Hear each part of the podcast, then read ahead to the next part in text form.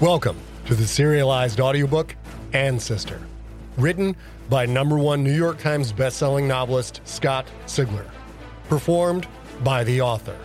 Ancestor is also available in print, ebook, and unabridged audiobook.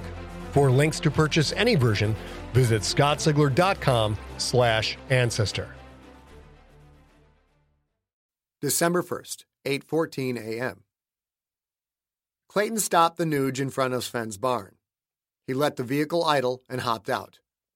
A beat later, 45 pounds of happy ass black border collie shot out of the barn. Mookie jumped at Clayton, her front paws on his chest, her hind paws hopping up and down as she tried to stretch up enough to lick his face. She whined with excitement. Easy there, eh? Clayton laughed and he twisted his face away from Mookie's insistent tongue. Take it easy, girl. Mookie, sit, Sven said firmly. Mookie's rump hit the snow. Her tongue dangled out of her smiling mouth. Her tail kept sliding back and forth across the ground, kicking up wisps of powder. Marnin', Sven. I thought I'd stop by and see if an old fart like yourself managed to survive the storm. I'm fine, Sven said. You're out here to fix the phone lines? Clayton shook his head. Not yet. Grooming the trails first. Phone lines down, I take it? Yeah, Sven said. I tried calling the mansion to tell tell 'em I have their cows. The words didn't register for a moment. Clayton stared at Sven, then walked up to the barn's open door. Sven walked with him. Mookie heeled to Sven, locked in just a few inches from his feet. Inside the barn, Clayton saw 40 some cows standing in the open area between the stalls lining either side. He walked up to one and checked the ear tag.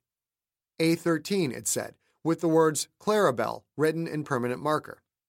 An A tag, Clayton said. She's from the main herd. Yeah, Sven said. Well, I'll be dipped in meteor shit. I saw these same damn cows loaded onto that big fucking plane last night. Plane must have come back. Clayton shook his head. Can't see how. It didn't land at the mansion. Well, unless they make cow sized parachutes these days, the plane had to land somewhere. Clayton nodded. Aside from the mansion and the hangar, the C 5 was the biggest damn thing on the island. Couldn't land it on a dime like some helicopter. You see any people, Sven? Someone had to be with cows. Sven shook his head. Nope. Well, this is nuttier than a no dick stag in mating season. Don't make any sense. You hear anything last night? Slept like a baby, eh? Don't mean there wasn't any noise, though. The wind was screaming. The presence of the cows meant a landing, or at least a controlled crash.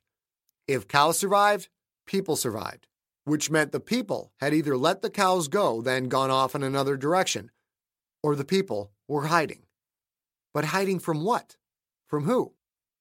Sven, I really don't know what to make of this. Me neither. You mind keeping this to yourself for a little bit? Maybe until I figure out what's going on. Sven shrugged. Don't really matter to me. They're safe here. Besides, I can't call anyone until your lazy ass fixes the phones, now can I? Clayton nodded slowly, his eyes still scanning the extra cows that had magically appeared in Sven Valentine's barn. I'll fix the lines today. I better finish my swing up to North Point and see if I can find anything. Just let me know. Clayton gave Clarabelle one last look. She seemed sick, her eyes glazed over with a thin layer of mucus. They don't look good, do they? Nope, Sven said. They don't look good at all. Clayton turned and walked back to the Nuge.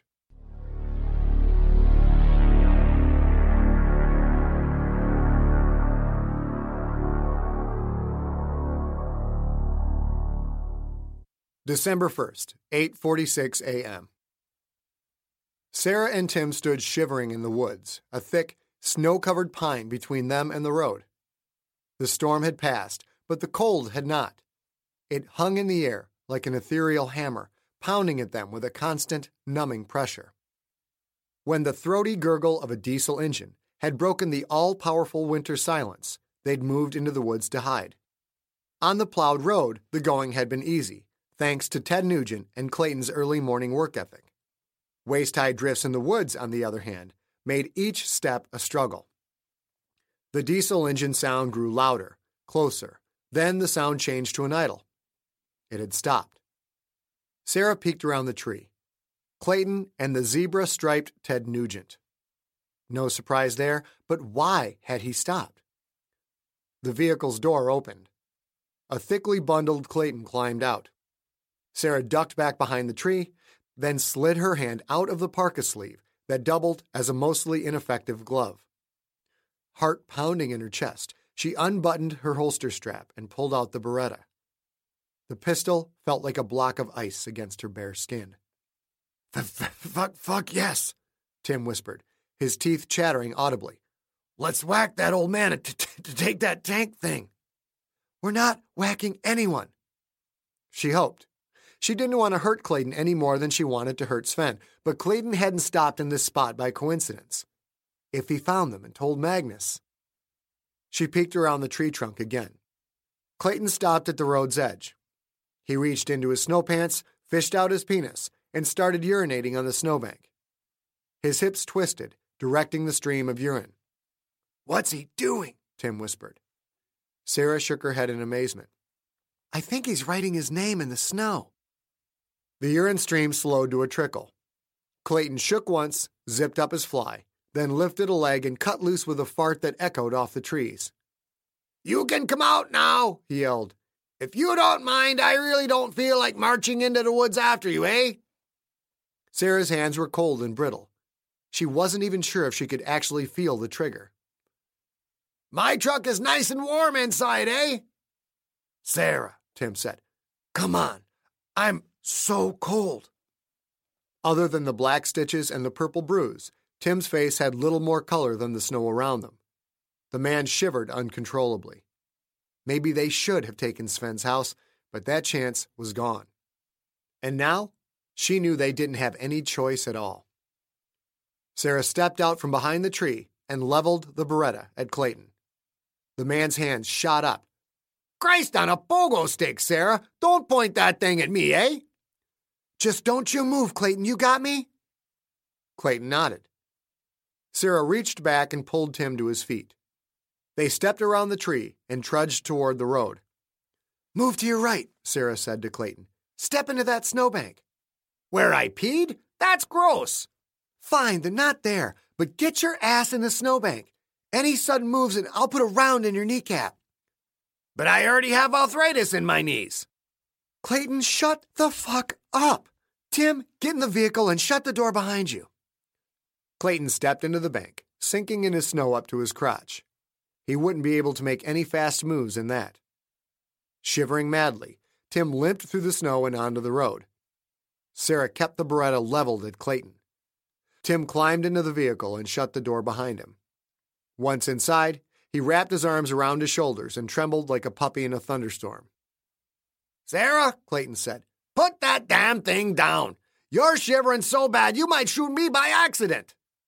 Sarah looked at her own hand. The pistol seemed to shake like a living thing, as if it, too, were a victim of the island's oppressive cold. She lowered the gun. So, how did you know we were out there? Saw footprints in the bank. And seeing as I just saw all the cows that were supposed to be on that plane, I figured some of the crew was around. You're a regular fucking Columbo, Clayton. Oh, yeah, Peter Falk could knock back the soda pops, but now's not really the time for stories, girlie. Where's your crew? Sarah felt a new stab of loss as the memories of her friends welled up fresh and hot. She shook her head. Oh, no, Clayton said. Only you and Tim made it? Was that real sympathy or just acting? Clayton, how many people know we crashed?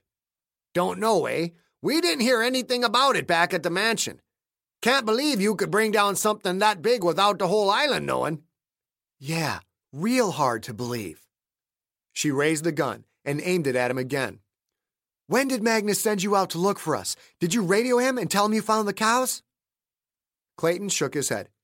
You are really starting to piss me off with that damn thing. Magnus didn't send me out here, Sarah. I plowed a road and groomed the trails after every storm.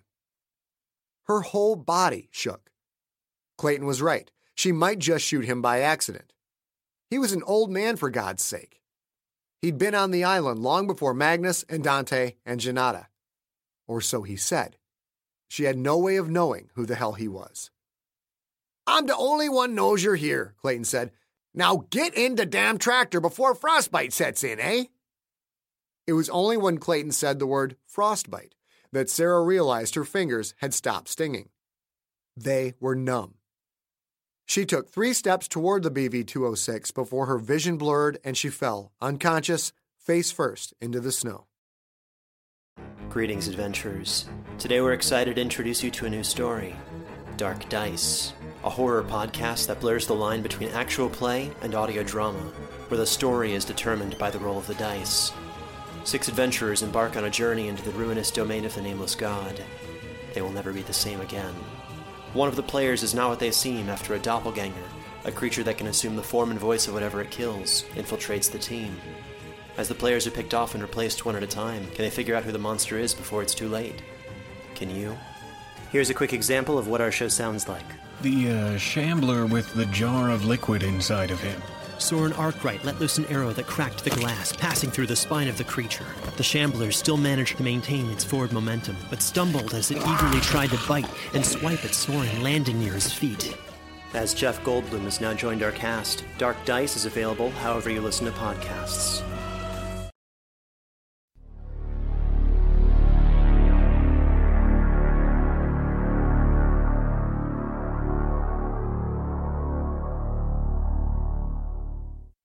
December 1st, 10:05 a.m. Sven stood on his porch, Mookie in her constant position at his side. The salt he'd put down to melt the ice crunched underfoot every time he moved. Winter sucked up all other sounds, hoarded them, and refused to share. There was never a time like the dead of winter after a storm, when you couldn't hear anything at all. Anything, except for the cows. The new cows were making noises, horrible noises, like they were sick or in pain, or probably both. Sven wondered if it had been a mistake to mix the strays with his cows, considering that his herd was a backup in case of main herd contamination. Still, the pregnant cows were worth a fortune. It seemed logical Dante would want them sheltered and cared for. Sven trudged out to the barn, Mookie automatically at his heels. The dog seemed far more subdued than normal. Sven slid the barn door open and walked in. Mookie started to growl. That was a disturbing sound because while the agile black dog barked at anything that moved and also at most things that didn't, she rarely growled. What's got into you, eh? Mookie shot into the barn, barking a nonstop row, row, row, row at the pregnant cows. She ran behind them, between them, snapped at their feet. Mookie, bad girl! What the hell was she doing? The cow with the white head and the black eye patch stumbled out of the barn, driven by the teeth bearing dog. Mookie was trying to cull the new cows out of the barn. Mookie, god damn it, stop it! Mookie did not stop. She ran back into the barn and nipped at another pregnant, sick cow. This time, Sven caught her coming out, his big hand locking down on a neckful of black fur. He lifted her high, she yelped like he'd hit her with a tire iron. The ear piercing sound was her automatic defense mechanism, her way of getting out of trouble. The yelp always broke his heart. But that didn't change the fact that she'd lost it with these new cows. He tucked her under one strong arm and held her tight. Dog wasn't going anywhere, and she knew it. Sven scooted in front of Molly McButter. The cow saw Mookie, turned, and walked quickly back into the barn. Once Molly stopped, Sven stayed back and took a good look at her. The cow drooped her head low until her nose was only a few inches off the ground. Thick white mucus covered her eyes and dripped down her cheeks in long, wet, smelly trails. Strands of snot and drool hung from the animal's nose and chin, swaying with motion when the poor creature let out a long and mournful moo. Sven looked over his own cows, content in their stalls. They seemed fine and healthy, heads up, eyes normal. But the strays? They were all in similar shape to Molly. They hadn't looked this bad just a few hours earlier. Whatever the disease was, it came on fast. Not much he could do but wait. Clayton would fix the phone soon. Then Tim Feely could come out and examine the cows. Sven used his one free arm to shut the barn door tight. Mookie's tail started thumping against his hip. Oh, no, you don't. You're in trouble, he said. But he knew that was a lie, and the damn dog probably knew it too. He set her down. She spun three circles and barked.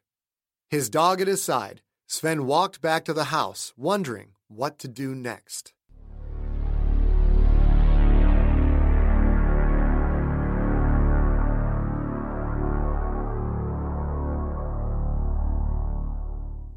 December 1st, 12:25 p.m. A hand gently shook her shoulder. Sarah didn't want to wake up. A bed, so thick with blankets she was on the verge of sweating. Such heat would have normally felt uncomfortable, but at the moment she'd never experienced anything so luxurious and wonderful. Sarah, wake up, eh? Her eyes fluttered open to see Clayton's salt and pepper stubbly face hovering over her own. He was sitting on the bed. Tim looked down at her as well, a crutch under his left arm, his right hand holding a half eaten chicken leg. Color had returned to his face. While his stitches still looked like shit, some of the swelling underneath had receded. Sarah sat up, reveling in the simple blessing of not being cold. What happened? Am I naked? You passed out, Tim said. Clayton put you in the truck, then he drove us to his house. We both undressed you. Your clothes were damp. Clayton was a complete gentleman, but I tweaked your nips. Like hell you did, Clayton said. Sarah rubbed her eyes. She looked over at Clayton. Her beretta was stuffed into the waist of his thick snow pants. You staring at the gun? I hope so, because if you're staring at my thing, Colding might get mad at me, eh? He pulled out the beretta and offered it to her butt first. You promise not to point it at me anymore? Sarah nodded and took the gun. At least there was one person she knew she could trust. Clayton seemed more than happy to be rid of the pistol. Tim told me about the bomb. I knew Magnus was a greasy pig fucker rolled in crapcorn, but I didn't think he'd go that far. Where the hell did you land? Rapelje Bay, Sarah said. On the ice. No shit? No shit. And it's just sitting there? I think most of it melted through when the bomb went off. I doubt that, Clayton said. Too fucking big. I'll swing up there and check it out as soon as I can. Magnus could be snowmobiling around any time now. None of the trails go by Rapelje Bay. If he sticks to the trails, we should be okay, even if the plane is showing a little. Sarah nodded. Then what? What the hell do we do, Clayton? We have to get you off the island. The cows are at Sven's. If Magnus finds out, he'll come looking for survivors. Phones are down, but you can't keep a thing like that a secret for long. Sarah remembered the monster that had slid out of the cow's ruptured belly. We have to tell Sven to stay away from the cows. Stay away from cows? Clayton said. How can a cow be dangerous? Not the cows, Tim said. What's growing inside them? And what's inside of them? Monsters, Sarah said. Oh, Clayton said. Well, that just fucking clears up everything then. It should be okay, Tim said. The cows have no IV feeding, so the fetuses are starving. From what we've seen, the cows are just going to die and the fetuses will die along with them. Sarah shook her head. No, that thing came out and attacked Cappy. The cow's belly was already torn open, Tim said. The baby wouldn't have lived long anyway. Clayton looked from Tim to Sarah. A monster came out of a cow, bit Cappy, and then what happened? It almost bit Cappy's arm off, so I shot it. Well, fuck me, Clayton said. I think I'll tell Sven to stay away from the cows. Tim tore off another bite of chicken, then talked with a full mouth. At this point, best to err on the side of caution. Without the nutrition supplement, the fetuses can't live long. As long as no one goes near the cows, the cows die, fetuses die, done deal. It'll be fine. Clayton scratched his stubble. It made a sandpapery sound. I'll tell Sven, but it doesn't change the fact that we have to get you off the island. I think I can keep the cows and the crash secret for a day or two, maybe long enough to get my son out here with the boat and get you two back to the mainland. I'll tell Colding. Hopefully, he can keep Magnus busy. At the sound of Colding's name, Sarah felt a pang of loneliness, but also one of suspicion. No, we can't tell Colding. Clayton's eyes squinted a little, and he put a hand on Sarah's shoulder. Are you sure you don't want to tell him? He's awful worried about you. Sarah wanted to tell Colding, wanted him there this very second, but that just wasn't the smart thing to do. PJ sent us up in a plane loaded with a bomb, yet he stayed on the ground. Tim opened up his mouth to say something, paused, then took another bite of chicken leg. Deep down inside, Sarah knew Colding would do anything for her, but the facts and her emotions didn't mix. And three dead friends made for one hell of a fact. A fresh gust of wind made the bedroom window rattle slightly. Outside, a few fluffy snowflakes moved from left to right. Clayton stood up. If that's the way you want it, fine with me. Another storm is coming in tonight, supposed to hit us pretty hard. Don't know if Gary can get out here in that weather. You two better stay here tonight. Get some real rest. Tomorrow I'll hide you into Old Town, eh? Right now, I've got to fix the phone line so Sven can call out if he needs me. Grab some dry clothes out of my closet. Eat whatever you want out of the fridge. But keep quiet. Anyone knocks, just don't answer. He patted Sarah on the shoulder and walked out of the bedroom. She pushed back the covers and sat up. Tim pretended not to look as he rummaged through Clayton's dresser. He tossed her a flannel shirt and jeans, which she quickly put on. Sarah, Tim said, is this who I think it is? He was staring at a framed picture on top of Clayton's dresser. She stood up and looked. I'll be damned. In the picture, Marilyn Monroe and a much younger Clayton Detweiler were sharing a passionate kiss.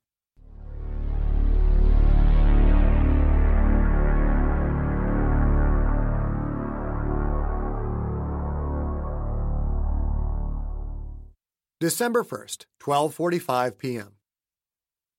Clayton walked into the security room to find Colding sitting at the desk, steadily flipping through the monitor channels the way someone would work a TV remote if there was nothing to watch. Hey there, Clayton, Colding said. Come to share a fart or two with me? No gas today, and I ain't here to see you. The phone lines are down. Computer will tell me where the breaks are. Colding stood and moved away from the desk. Be my guest. He walked to the weapons rack and grabbed one of the Berettas, then sat at the edge of the desk and started breaking down the pistol. Clayton sat and used the mouse to initiate the phone line integrity program. A progress bar started to fill. He was alone with Colding. There were no cameras in the security room, at least none that Clayton knew of. And if there were, where would they be watched? All the Big Brother monitoring was done from this room. Ironically, the security room was probably the only safe place to talk in the entire mansion. Maybe he could feel it out, see if Colding was to be trusted. No word from Sarah yet?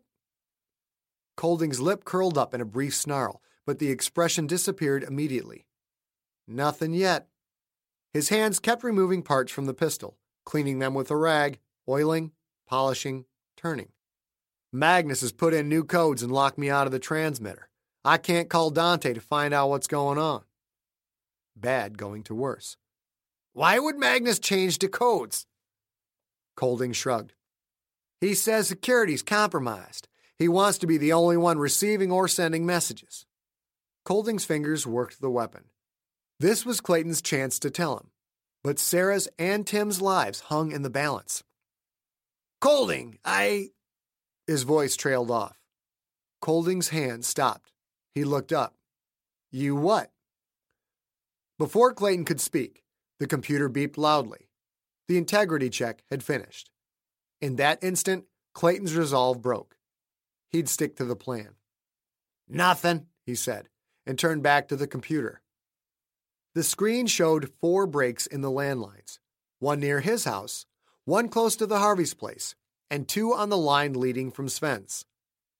Clayton printed the repair map then left the security room.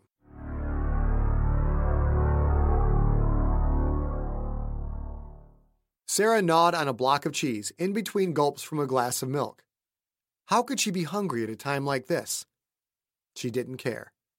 Eating gave her hands something to do, even if she couldn't turn off her brain, couldn't turn off the thoughts of her dead friends. She and Tim walked around Clayton's house, looking at framed black and white pictures and faded Polaroids that would have made any paparazzi green with envy. Amazing, Tim said. Here he is drinking with Frank Sinatra. Sure enough, a black and white of old Blue Eyes holding a half filled tumbler up to the camera, an incredibly young Clayton Detweiler doing the same with a bottle of Budweiser. To the right of that picture, another black and white with an even more famous face. Holy shit, Tim said. Here he is fishing with friggin' President Reagan, and fuck me running this is Brigitte Bardot back in the day. Hot as hell and playing piggyback with Clayton? What is he in this picture? 25? Tim kept babbling, but Sarah wasn't paying attention anymore. Her thoughts had already drifted away to a darker place, a place where she would know what it felt like to put a bullet in Magnus Paglione's brain.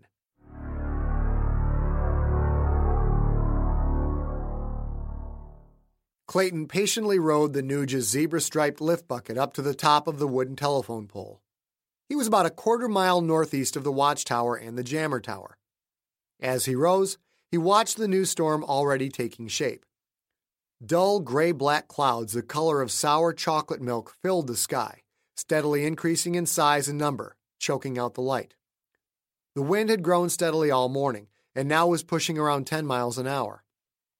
A fallen tree had snapped the line. He had to repair it to connect Sven to the mansion. But as soon as he repaired that break, Sven might call the mansion, try to get Tim Feely out to check on the cows. And that was just because the cows were sick. If Sven found out there were baby monsters brewing in those big bellies, he'd go straight to Magnus. Keeping that info from Sven was a shitty thing to do, but the fact of the matter was that two lives hung on Clayton's every decision. The lift bucket reached the top. He had no choice. He had to keep Sven in the dark until Tim and Sarah were off the island. Clayton connected his orange handset and punched in Sven's number. You have been listening to Ancestor by Scott Sigler, performed by the author, produced by Empty Set Entertainment. Hey there, this is Justin Bartha. I made a funny new podcast, King of the Egg Cream. It has the greatest cast in the history of podcasts with actors like Lewis Black, I'm torn by my feelings for two women. Bobby Cannavale, You can eat it, or if someone hits you, you can put it on your cut. Melanie Lynskey, I wonder what these marvelous things are that look just like boiled chicken feet. Jason Ritter, I can break things and pick locks and kill people. Michael Stuhlbarg, The whole point is to inspire people that they should make themselves better. Ari Graynor, No, don't whet its appetite. What are you, an idiot? me, Justin Bartha, That's not just any egg cream, that's a Lemke's special. and all narrated by the hilarious Richard Kind. This is the story of Harry Dalowitz and how he rose from nothing to become New York's King of the Egg Cream. So if you like funny true stories, come listen to King of the Egg Cream, available wherever you get your podcasts.